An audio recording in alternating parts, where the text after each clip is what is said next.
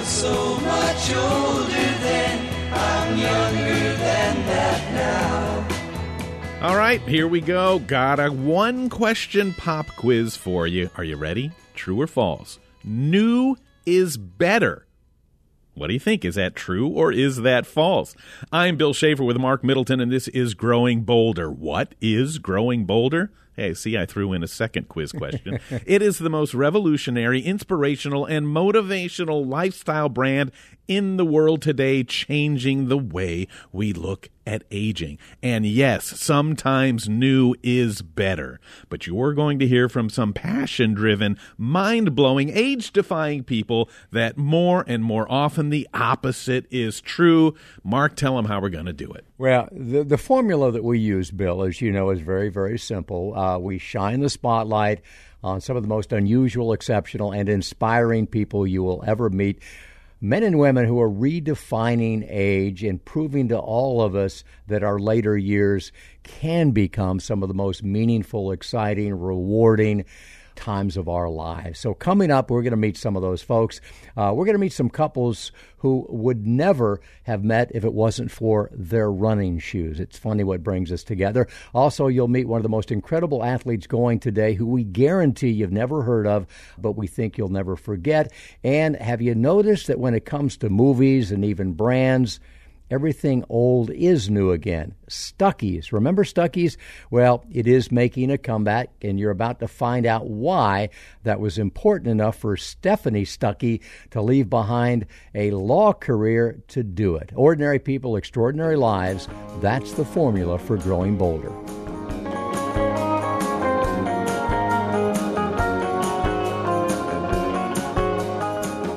Do you ever have daydreams about what it might have been like if your family had a business that you could have inherited? You know, one of those where you always knew it was going to be yours, no pressure, and you never really had to work a day in your life. Well, this is Growing Bolder. I'm Bill Schaefer, and our next guest had the horror movie version of this. Ever heard of Stuckey's? Of course you have. They were everywhere. She is the granddaughter of the founder. Yes, lucky Stephanie. Only she didn't exactly inherit it. You see, it kind of got run into the ground by other unattentive companies first, and she ended up actually having to buy it back.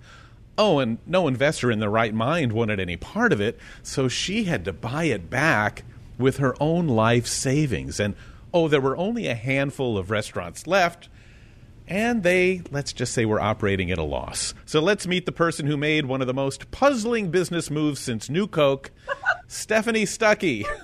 Good morning. I love that introduction, the horror movie version of inheriting your family's business. Yes, that was me. And listen, you didn't do anything wrong. You were living you were an attorney, you were a legislator, you were going along the straight and narrow, and then somebody threw an opportunity to save a brand that meant something not just to you but to your dad, your grandfather, and your family. You really couldn't say no, could you? Who could say no to a pecan log roll empire known for selling kitschy souvenirs and rubber alligators? Absolutely. I hesitated a little bit, but I said yes. Is that true? You couldn't get investors weren't interested, right? Because the company was in terrible disarray. Yeah, we were six figures in debt. So the great thing, I know this show is called Growing Bolder, so that's my demographic. I was 53 at the time. It was 3 years ago. So you do the math. I'm 50-ish. And the good thing about being an older, more mature entrepreneur is that you have credit. You have good credit, and I had a lifetime of savings. So I invested my lifetime savings into reviving my family's failing business. And yes, we were six figures in debt at the time. And everyone, I'm sure you didn't do this without talking to a whole lot of people first. And I'm sure every one of them said, great idea, Stephanie, go full steam ahead. No. I talked to three financial investors. And I talked to three, not only because it's good business sense to get three opinions, but because it took three to give me the answer I wanted. So the first two said, absolutely not. You should not do this. It's a terrible investment. The company is in the garbage dumpster fire. You know, it's a mess. Don't do this. And then the third said, this is risky, but And I hung on to that but. And the but is there's something that's not on the balance sheets, and that's the value of a brand. So there are people like you and, frankly, me. My grandfather sold Stuckey's a year before I was born. So we vacationed and stopped at Stuckey's like every other family in the 1970s in the Woody station wagons, and I had those experiences. And I thought there's enough people still around who loved our brand and have these incredible, wonderful memories that I think it's worth saving. So I did it.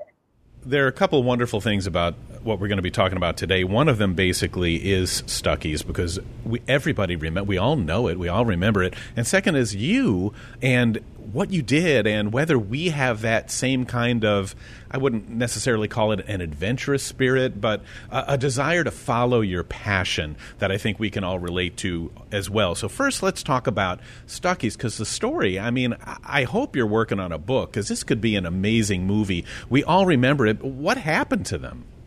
You know, I just finished my book. I submitted it to the publisher. Yeah, so this was not like a setup or anything. So that's great you didn't know that. I just submitted it to my publisher, and it'll be out May of next year. And it is the story of my grandfather and the story of me. And I alternate chapters between what he did, and I draw parallels and inspiration and lessons from how he built the company. And then I have a chapter about how I'm using those lessons to inform how I'm reviving his brand. Well, here's what I think. I know we can get more into about community and representing small-town America, but to me, the Stuckey's is a story of resilience, kind of born out of the Depression, running headlong into World War II, where every plan that your grandfather had to come to a complete stop because of rationing and nobody was on the roads. Yeah. And then you rebuild again and you're doing great. And then kabang, here come the interstate highways. And there goes everything that he worked for. And he found a way to come back again. So it really is a story of resilience, isn't it?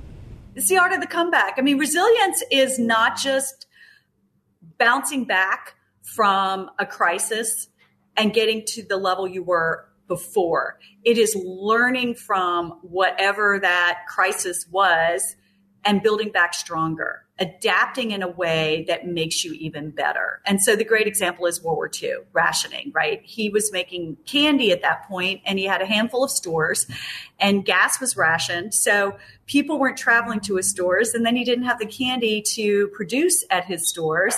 So suddenly he was out of business. And what did he do? He pivoted and he bought a manufacturing facility and he produced candy for the troops. So that made him even stronger, because when the war ended, he learned how to manufacture and scale. He learned how to package product. He learned food safety and preservation. And so he was able to scale more rapidly when people were traveling the interstate, or back then there weren't the interstates, when they were traveling Jefferson Highway and Route 66 and Lincoln Highway and Dixie Highway. And he started rebuilding those stores. And then he had a manufacturing facility that was providing those stores with his product. So he built back stronger. And Stephanie, something else he did that he had to have been among the first. It's not just the buildings that we remember. It's the billboards along the road. Was he one of the first to go heavy into that? Well, it's not just the billboards. It was that he was vertically integrated. So my grandfather, he started Stuckey's during the Great Depression, by the way, 1937. He did not come from money. He had to drop out of the University of Georgia to go home and work on the family's cotton farm, which he hated. And so he started Stuckey's as a roadside stand. It was a side hustle. And he built it from there, but he didn't have an MBA. He didn't have any formal training in business. He figured things out as he went along. And one of the most important things he did was vertical integration. So he got his manufacturing plant. Then he had his retail stores. Then he got a trucking company. So he supplied his stores with product from his own shipping operations. He got a distribution center at the manufacturing facility, and he started a sign painting company. So he covered America's highways with 4,000 billboards that he made himself. And the whole time he's building community in Eastman, Georgia. So the little town of Eastman, which is like population almost 20,000 today. So not a big community. He became the major employer. And so he was building pathways to prosperity and economic development in his community. He wasn't just growing Stuckey's. He was growing community by building jobs. And he was also growing a community of people who love to road trip. So at its core, our brand is not about selling pecan log rolls. Our brand is about the independence and fun and freedom and getting on the road and exploring America by car. And how proud would your grandfather be of you, doing what he did without a business background? You're kind of stepping in and doing the same thing, maybe taking even a bigger risk than he did. Yeah, I don't have a business background. I'm an environmental attorney. I was happy in my green bubble, saving the world from climate change and sipping my oat milk lattes and wearing Birkenstocks and talking about saving the world with my fellow greenie friends, and never saw this as my path in life. But at age 53, I literally got a call one day from the investor group that owned Stuckey's at the time and said, do you want to buy Stuckey's?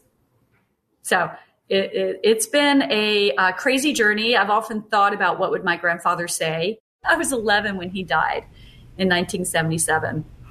So I have memories of him, but boy, I wish I could even have an hour and just ask him what he thinks. I talk to him all the time. He hasn't answered yet. I'd like to think he'd be proud.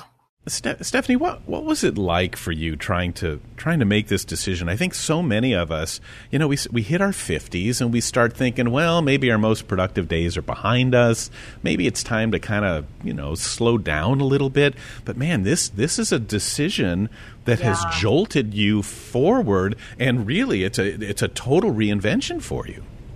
Yeah, well, anyone who's had a family business that they've lost, and it happens a lot. What happened to our business is typical of entrepreneurship of that era, especially, but you see it more and more. A lot of people, they grow companies and then they sell them for a lot of money. And that's great. And that's what happened to my grandfather. He made a ton of money from selling Stuckey's, but you lose control of your brand at that point. And so I spent my lifetime seeing our brand trashed.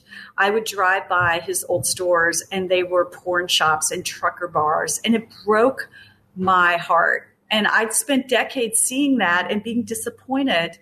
And when I had that offer, I thought, well, here's my chance not to be disappointed, and not just doing it for me and for Stuckey's and wanting to revive what my grandfather created. So his legacy isn't a bunch of porn shops on the side of the road, but it's for anyone who's had a family business and they've lost it to say, you can get it back.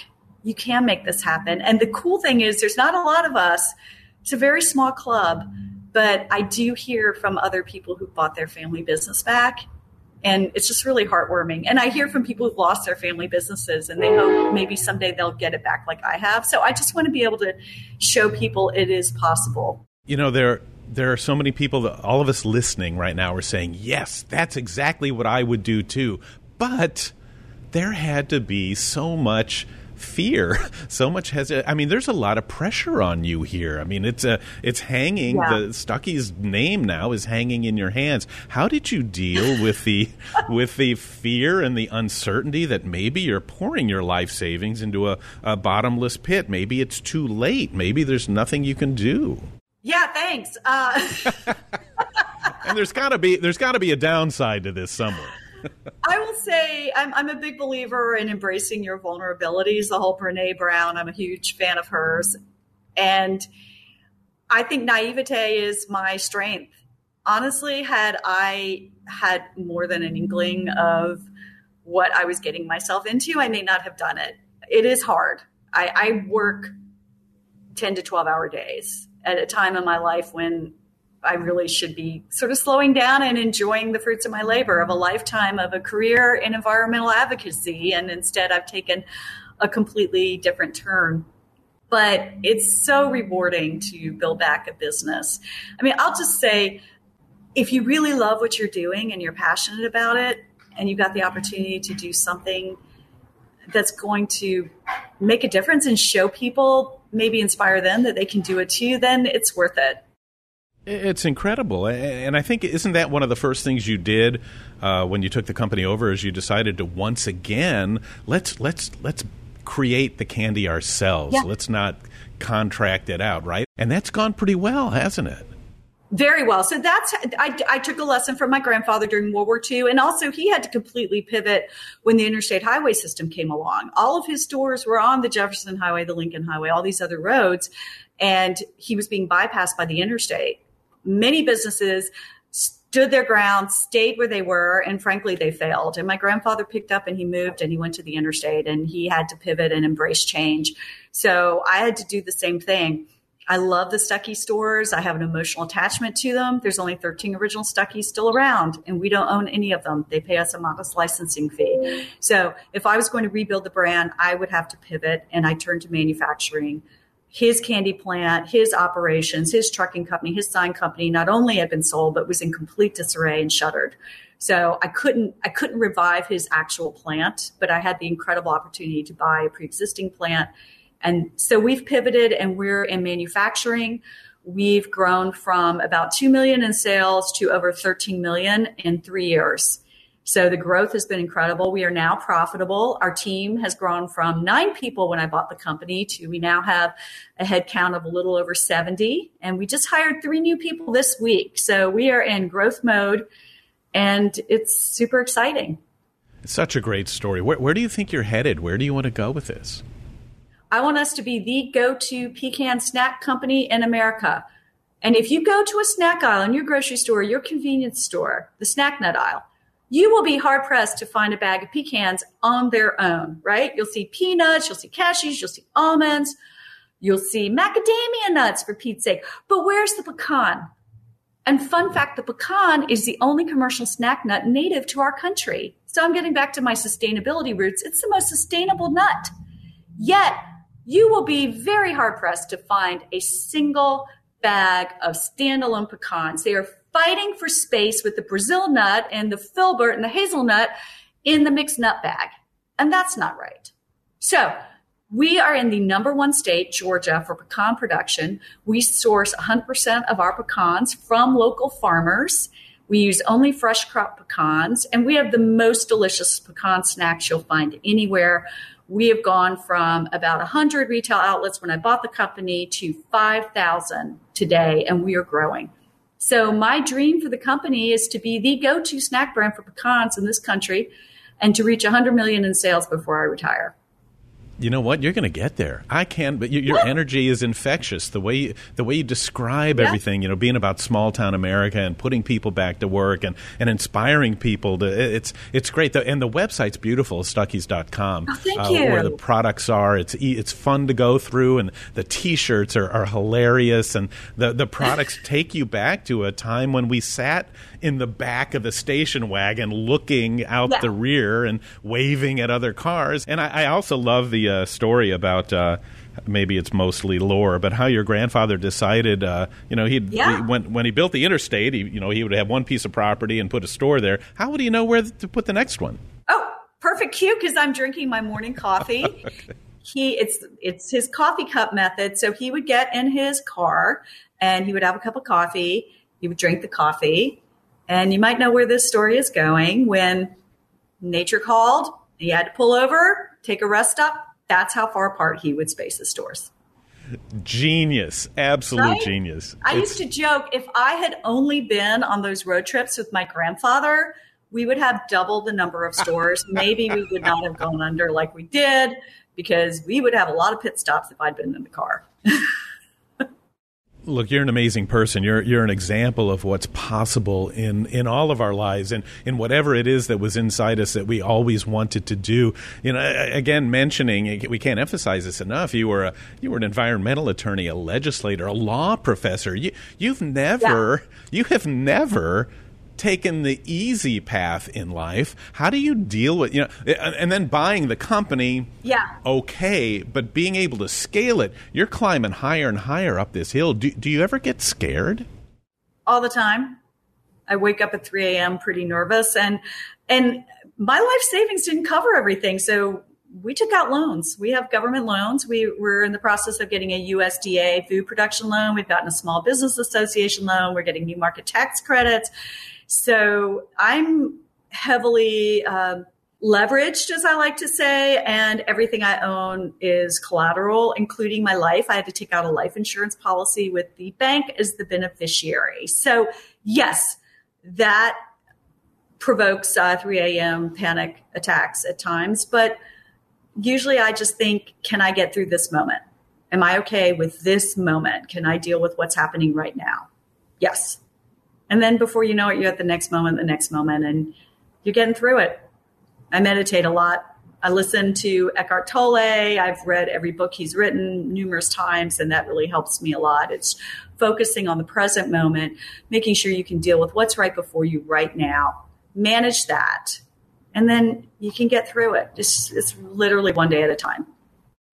And so many great points. You've touched all the bases as we've rounded this conversation. It's been fantastic. You're very inspiring. You know, I think what happens a lot is we'll listen to an interview like this, and you kind of go about your day, and you'll tell somebody, oh, I heard this great interview with Stephanie Stuckey, and your friend will say, well, what did she say? So if there's one thing that you hope we remember, and I guess it would probably be about, you know, what do you hope that we all realize about ourselves that you've learned from all you've been through? Well, you know, I think I'll close with my grandfather's words of inspiration, and it's every traveler's a friend. I kept seeing that saying when I went through his papers. So the best thing I got when I bought his company, not the assets, because there were very few assets. I did get 6 boxes of Britney Spears T-shirts. I'm very grateful that she made a comeback. I was able to sell those at a profit. But the best asset I got was a box of his papers. I got his archives.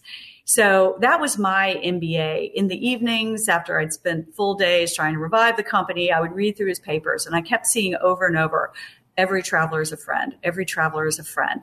So I asked my father, what is this? And he said, oh, that was your grandfather saying. And and I heard, you know, my grandfather actually had that on a plaque above his desk. But it wasn't just something that he framed and looked at. It was something that he lived. Every person who came in contact with our brand was treated as a friend. Everyone was welcome. And one of the best ways to illustrate that was, you know, we're in the Deep South. We're based in Georgia. And during the Jim Crow era, when most places were segregated on the highways, Stuckey's was never segregated. Everyone knew that Stuckey's was a safe oasis. So I carry that with me to this day, that every person who comes in contact with our brand, whether it's our employees, whether it's a vendor that we buy ingredients from, whether it's a retailer that's selling our product, or it's a customer, they're a friend. They're treated with respect. They're treated with a smile. And so that's just what inspires me, is I think of how my grandfather treated everyone as if they belonged. So we're all travelers through life. Every traveler is a friend. Stephanie Stuckey, we feel like we're friends of yours after this short interview. We want to root you on. As you hopefully build back this dynasty that reminds us of what all the good aspects of what we used to be were, where, as you say, family-friendly and good old hospitality were more than just words. And, hey, folks, if you're interested in any of the great candies and the wonderful swag, you should see what they have. Check out Stuckey's.com.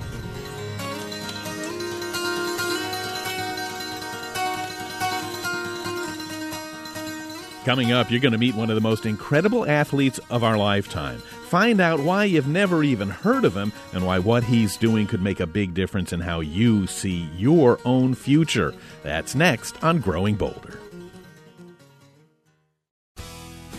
Support for Growing Bolder provided by Caring Transitions, a senior move resource to help families ease the stress of life's transitions, offering relocation, home cleanouts, and the resale of everyday household items. Locations near you at caringtransitions.com.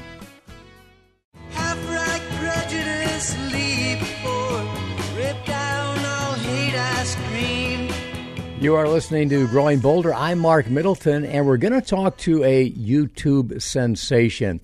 A video of this guy winning the 70 and over division in the 100-meter dash at the Penn Relays has now been seen by millions. I mean, it's so jaw-dropping that he immediately became known as the Usain Bolt of septuagenarians. You know, folks, they say he defies age, but for our money, he doesn't defy it. He defines it. From our Fountain of Youth podcast, let's meet the incredible Michael Kish. Have you worked out today yet? No. Actually, this is my workout time, so I've been a little flexible. I'm going to work out after we're done. We'll go up to the track and work with a fellow runner of mine. Well, I appreciate that. Let's go back a decade if we can, because I understand that you were active in team sports with your buddies through your 50s, but then they began to drop out and you had this desire to keep going, which led you back to the track after 40 years. Is that how it all started again for you?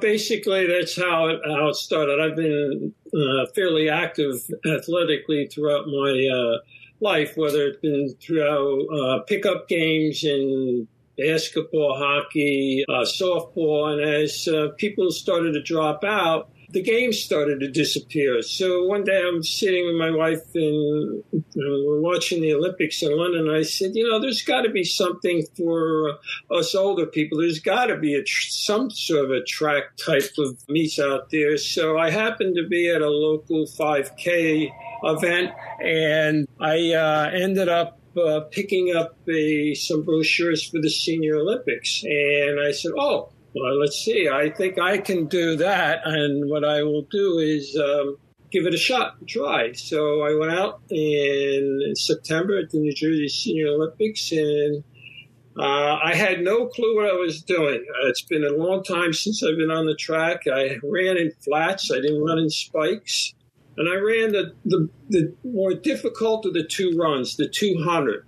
I didn't run the 100. I figured that there would be far too many people out there that could beat me. So I ran the 200 and ran it in 30 seconds flat, in flats. So that's basically how I came back and started. I think, Michael, when people take a layoff for a while and they come back in their 50s or at 60 like you did, it's not uncommon for them to get faster or get better for a short while because you start making adjustments. It is very uncommon for them to continue to get better and faster year after year after year for another decade or so. And that's exactly what you've done. So I guess the big question that you get asked all the time is how have you done it? It seems like you've become a true student of what it takes to increase your speed. How have you done that? Well, I guess over the years, my times in running the 100 and the 200 have stayed consistent, and some of my times have been lower, some a little bit higher, but they've been consistent.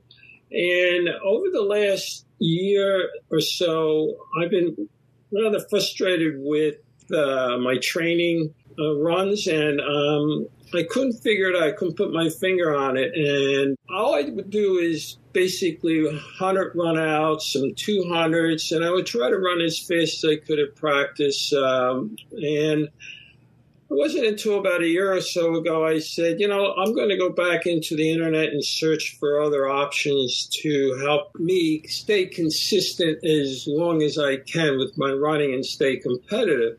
And I came through a couple of sites that I thought would help me run, and it emphasized speed work. And it was something that I hadn't done before. And I started to look at a couple of the workouts. I tried them in practice and didn't know what would happen until actually I started running last year and this year, and found that whatever I was doing was working. I was staying consistent, but some of my times would be much quicker than others, and other times not. It depended on, I guess, on the situation of the runs at the meet. So that's basically how I got to where I am at this point. I just opened my mind a little bit and searched through the internet. That was the key for me. And just so we're clear here, Michael, what you say is you started doing speed work. I think in some sports, swimming in particular, and I think in track and field, a lot of people are now calling it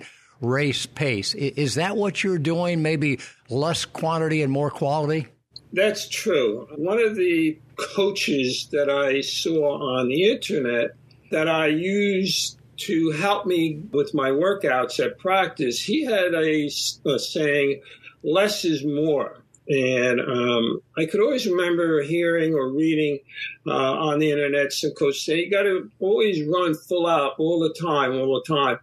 I tend to undertrain a little bit. I don't try to run it all out every time. And I think that has helped me. Less is more with my speed work. And I will follow my routine that others have suggested. And again, it has worked for me. And I think it can work for others too, but it was out there. It's just opening one's mind and accepting that maybe some of the practices that these coaches that I've utilized is going to present positive results. We're talking with Michael Kish, who has been referred to as the Usain Bolt of septuagenarians. Michael, what do you think about that? Do you like that description? Usain is a tough guy to beat. I mean, when I saw that, I had to laugh a little bit. But it's flattering to be compared to someone that is the fastest man on earth. And it's flattering. But he has a tough shoes to fill.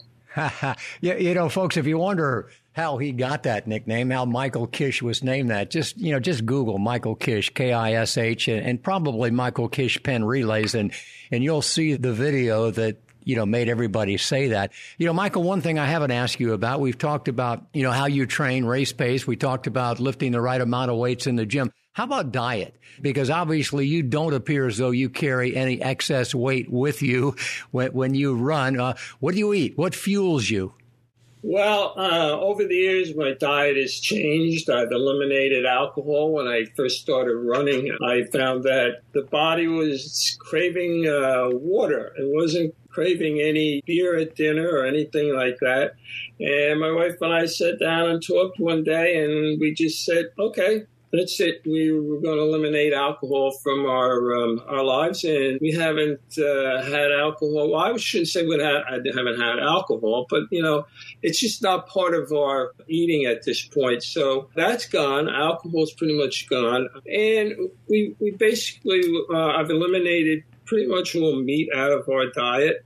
Most of the time we're chicken, fish, and we try to balance it out with as much of, salads and vegetables. And here is another part that we've, at least for me, I've eliminated, and that is sugar. This is all part of just trying to educate myself in terms of running and staying healthy. And sugar is highly addictive. Not that I felt that I was addicted to sugar, but it has its issues with diabetes and heart issues. So I thought that, well, maybe this would help me with my running. So I pretty much have eliminated all sugar out of my diet. I will on occasion on a weekend have a dessert or whatever, but I carefully watch what I eat in terms of our meals throughout the day. And I do use a protein supplement to help with my overall health and running. So it's an ongoing education for me in terms of trying to stay healthy. But sugar was one of them, and eliminating alcohol was very important for me in terms of my running. You are a student of the sport, if you will. You got a great diet. You work out regularly. You study. It's really not surprising to see the way you've progressed. But the way you have, I guess, Michael, it shouldn't be surprising that, after you won, I guess it was the 100 meters at the USA Masters National Championships in Lexington, you were greeted by an escort from USATF. That meet is run by USA Track and Field, who required that you pee in a cup. They wanted to make sure that you were drug-free. I'm guessing that you probably welcomed that, because when you look at a video, there are people that will say, this guy, cannot be doing this on his own. So they pretty much ask you to prove that you were doing it on your own, which you did. What do you think about that whole process? What do you think about being drug tested? Well, I think it's an important component in our sport or any of the sports to be drug-free. But when that happened in Lexington, my first reaction was, oh, no, not again. Because 2 weeks prior to that, in Finland, I was drug tested. And I couldn't understand, at first, why that would happen so quickly. Not being an elite athlete like some of the others that are in their 20s where they're constantly being drug tested, that kind of took me for a loop a little bit. But, you just have to go with the flow and accept it. It's a process. You have to keep drinking until you pee. And so you sit there for an hour or two and wait till you can go. But, it's part of our sport that we need to be tested to try and keep it, as drug-free as possible. So it is what it is, and it's fine with me. I don't have an issue with it. Quick word about what you used to do, because for 38 years, you were a special education teacher. And I think to be a good student, it helps to have been a good teacher, which may be partly responsible for you being able to figure out this track and field thing to the extent that you have. But talk a little bit about your career as a special education teacher. Is there anything in that process that you think is helping you now or that makes you appreciate more now what you're doing? Well, in lots of ways it is. It's always to keep working at trying to be the best that you can. And I try to emphasize that to my students in class. And I said to them, just give me your best effort, keep trying, and eventually you'll be successful. You may not be successful now, but down the road you may be successful a year from now or a couple of years from now. And that's been pretty much my philosophy. Just give me your best, work at it. And I can remember seeing a sign posted in a store once, and it said, hard work plus discipline equals success. It didn't say you would come in first place or second place. It did say there would be success in your life. That phrase has always stuck with me, and I always keep to that kind of endeavor in my life. If I work hard at it and I'm disciplined at what I do, I'll be successful in some way. Maybe my times will get better. I may not make first place. I may not make second place. But at least maybe my times will get better. And that's something that I've always tried to emphasize with the students in my class. You may not get an A. You may not get a B. But maybe you'll get a few A's and B's here. And that will make you feel better and make you strive to be successful in your life. Other than the records, the awards, the accolades, Michael, I'm certain that you're getting a lot more out of your lifestyle now than just that. I mean, think about it. A little more than 10 years ago, you were trying to look for something to do that would inspire you and stimulate you and motivate you. And here you are now traveling the world with a community of friends and supporters. It's got to feel good to be you. What do you get out of all of this other than just the actual competition? Well, I get to, as you did just mention, I get to see a little bit of the world because I am a bit of a world traveler. I have liked to travel. In the past, I've traveled throughout Europe quite a bit. So what I get out of it is that I get to experience other people, other cultures. I get to experience being with my wife and sharing those experiences with her. And I get to also continue doing what makes me feel good in terms of my running. And as I said, I feel lucky that I'm able to do what I get to do. Other people don't. Some people can't travel as much as I am. I'm lucky in that respect that I'm able to do it. But it's a self-satisfying feeling to know that through the hard work I've been able to do, and I've been able to stay healthy, and through the grace of God, I've been able to continue doing what I've been doing over the last 10 years. So that's pretty much where I'm at right now. It's a great place to be. It has been fun to watch you run, Michael Kish. It's going to be more fun than ever in the future now that we've gotten to know you and get a better sense of exactly who you are. You have run 100 meters in 12.66 seconds. Can you give us 12-second takeaway here? Can you give us the moral of the story? What's the quick takeaway from Michael Kish?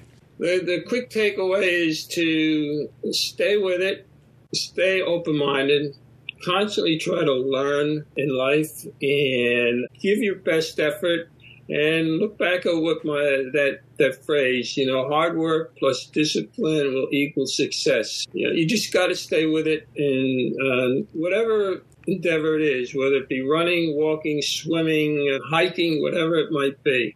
Just stay with it and keep yourself open and don't say it can't be done. I think it can be done. Beautiful. You did that well. That's a 200-meter takeaway, by the way. That was more like 26 seconds than it was 12.6. Michael Kish, thank you so much, folks. He is the Usain Bolt of septuagenarians. He's a powerful and important example for all of us about the ever-expanding boundaries of possibility as we age.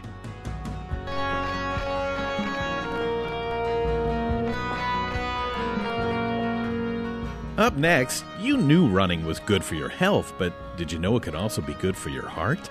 Stay tuned for Finding Love at the 5K. This is Growing Bolder.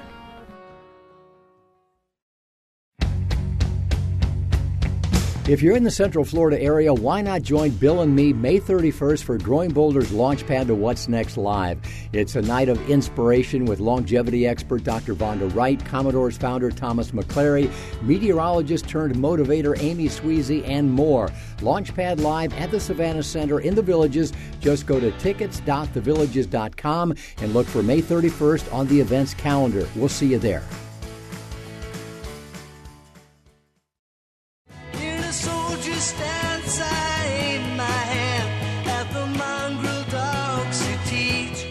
I'm Mark Middleton. You're listening to Growing Bolder. And, of course, there are so many reasons to take up running. You can run for competition. You can run for your health. You can run to lose weight. But did you know you can also run for love? Here's Bill to explain. Why is it that so many people get up before the sun on a weekend day off to participate in a run? Well, obviously, it's about fitness, and for some, it's the challenge. But for the lucky ones, it's about love. Yes, running can be just as effective as Cupid's arrow. It can ignite the spark that creates relationships. And that's why Track Shack has a Run for Love. Because you just don't know. Somewhere in that sea of determination, exhaustion, and sweat could be the perfect person for you. That's the way it happened for Kitty and Jim Musante, who still remember. Our running careers go back 40 years. We first met, I guess, in the 80s, and we've been married 12 years. She was always the prettiest girl out there. She had a very good figure. She was eye-catching. I always thought of him as just this great guy. I would see him. I'd see him on the podium. We'd run into each other at Boston, and he was a fantastic runner, and he was pretty cute, too. Don and David Smith have been married for 35 years, and for them, it also began thanks to running. The Track Shack used to have, like, racing teams, and we were both members of the racing team. That's how we met. Yeah, and I won a dinner for two, and I invited him. So that's how we got on our first date. And I thought, he was around my age. I'd like to know him more, and I wanted to meet somebody with a healthy lifestyle that was running and did the things I liked. So, and then we went to dinner, and so that was our first date. And I figured if I didn't ask him, he wasn't going to ask me. And since then, the two have run the course of life together. In fact, now they couldn't imagine life without each other. They couldn't imagine it without running either. It's not like running is a hobby. It's more like a way of life that you want to feel good about yourself, feel active, competitive. No matter what your age is, when you're 8 years old or if you're 80 years old, I have a friend that's over 80 and she's still running. And we always check in to see how we're doing. So it's just a wonderful atmosphere. It's fun to be in, and I think everyone enjoys it. Both couples, now in their 60s, run in the Growing Bolder division, powered by Florida Blue Medicare. Running has taken them places they never expected to go. I've been doing Boston Marathon since 1981, so I'll have 42 straight. This year will be number 43. I like to know when there's something to be done I can do. I love healthiness. We've run marathons. We've run the Track Shack series. I've run Boston once. They've run Boston, I think, 11 times? 14 times. 14 times. So it's real important in our lifestyle to stay active. And staying active, both couples agree, can be the fuel that keeps relationships running. I think there's that no giving up, that perseverance, the day in, the day out, and you don't want to fail, you don't want to lose, you want to keep what you have. It's something that we share, but we share the good, the bad, and the ugly, as they say. If he has something going on, or we have a good run or a bad run, we just like step in the door and we look at each other and we go, oh, that was tough, or had a good run today. So it's just something we can share every day. But when it comes down to the nuts and bolts of it, when I have an injury of any sort, she keeps me running, and I know she'll keep me running. I do try to coach him, but he's pretty much uncoachable. I just like to run. And that's one thing that every person at this race has in common. They like to run. But they will tell you it isn't always fun, and sometimes they have to push. But like any good relationship, if you put in the work, the reward makes it all worthwhile. I can tell when there's periods where I don't run, just because I'm injured or whatever, I just don't feel good. When you're running, you're feeling good, your blood's flowing, you feel good about yourself. For anyone that's my age and running, I think that we do set an example that you can do that. Keep active, keep moving, you'll continue to be healthy. If you don't move, you're not running or you're not walking, you're going to get weaker and you're going to age. So, keep as active as you can. Well, everybody else has had their say so far on this program. Up next, I'm going to tell you what's on my mind today. This is Growing Bolder.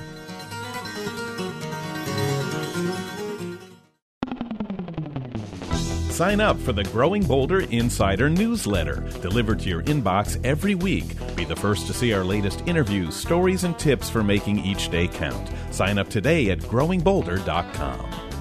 Miss an episode of Growing Bolder Radio? Subscribe to our podcast and get it on your mobile device. Details at growingbolder.com/podcasts. My guard stood hard when abstract threats to noble. Bill Schaefer and Mark Middleton here with you on Growing Bolder. And man, I get into this segment, Mark, as you know, because we get to talk about what is on your mind. And it's always something interesting. It's always something that comes from the Growing Bolder perspective on things that affect us all. Yeah, I just feel like there's a couple of old guys chatting about our lives, Bill. And it does come from our Growing Bolder perspective, because I shot a story this week for a new client of ours, a company called Caring Transitions. They help people make important life transitions. And one that is happening for everybody is downsizing later in life. And it's very, very difficult for older people to leave behind their family, their friends, the home that they grew up in. They raised their family. And the story that we did, that this husband and wife had lived in this family or in this home for 56 years, and they were moving from Massachusetts down to Florida, and they made their first move all by themselves. Their kids tried to help them out. There was fights among them about what to keep, what to throw away. Do we want to pay to move? It's a stressful time for anybody, but especially when you get older and you have physical limitations. So what's on my mind is something you and I have talked about, and that is downsizing in general. And I think I've mentioned this in years past, but I checked the statistics again. There are 300,000 items in the average American home, and that's just in the home. There's more than 25% of all people who have two-car garages can't fit a single car in their garage, and one of the fastest-growing segments in the U.S. commercial real estate market are these extra self-storage units because even the two-car garage isn't enough. So the point of it is, and my wife and I talk about this all the time, we got to start getting rid of crap. It's the old George Carlin routine, his most famous one. He goes, what do we do when we're adults? We get a house because we need a place to put our stuff. And then we need a bigger house because we got more stuff. But there does come a time when that stuff becomes overwhelming. You know, we keep things because they have some kind of memory or meaning to us, but do they really? You know, can you take a picture of it? Isn't that good enough these days? We do have a problem with too much stuff, and it does become overwhelming. And if we just wait till the last minute, you're just leaving it to your kids to have to deal with. Yeah, we have this game all the time where we say, let's pretend we're going to move in 6 weeks. You know, and it lasts for a while, but it motivates us to go through a few more boxes, and you re-examine the stuff, and you discover stuff that you haven't seen in years that is important to you. So you put it in another box, and you hang on to that until the next time you play the game. And then you got to wonder, you know, am I just keeping stuff, or where's the line to where I am officially a hoarder? Yeah. Well, you know, people talk about what the Growing Bolder ethos is. Here's part of it. Less is more. Experience is more important than things. And you know, I say that to myself so often that you know, I actually believe it now. And the other key to the ethos is look forward instead of always looking back. And folks, if you do that, then you are growing bolder. See you next time. The Growing Bolder Radio Show is a production of Growing Bolder, LLC. All rights reserved. This program was recorded at Growing Bolder Studios in Orlando and is available as a weekly podcast on NPR One, iTunes, Spotify, Stitcher, and TuneIn. It is written and produced by Jill Middleton, Mark Middleton, and Bill Schaefer. Technical director is Jason Morrow. Production manager is Michael Nannis. Chief audio engineer is Mac Dula. And our most important team member, you. Follow us on Facebook and Instagram to keep growing bolder every day.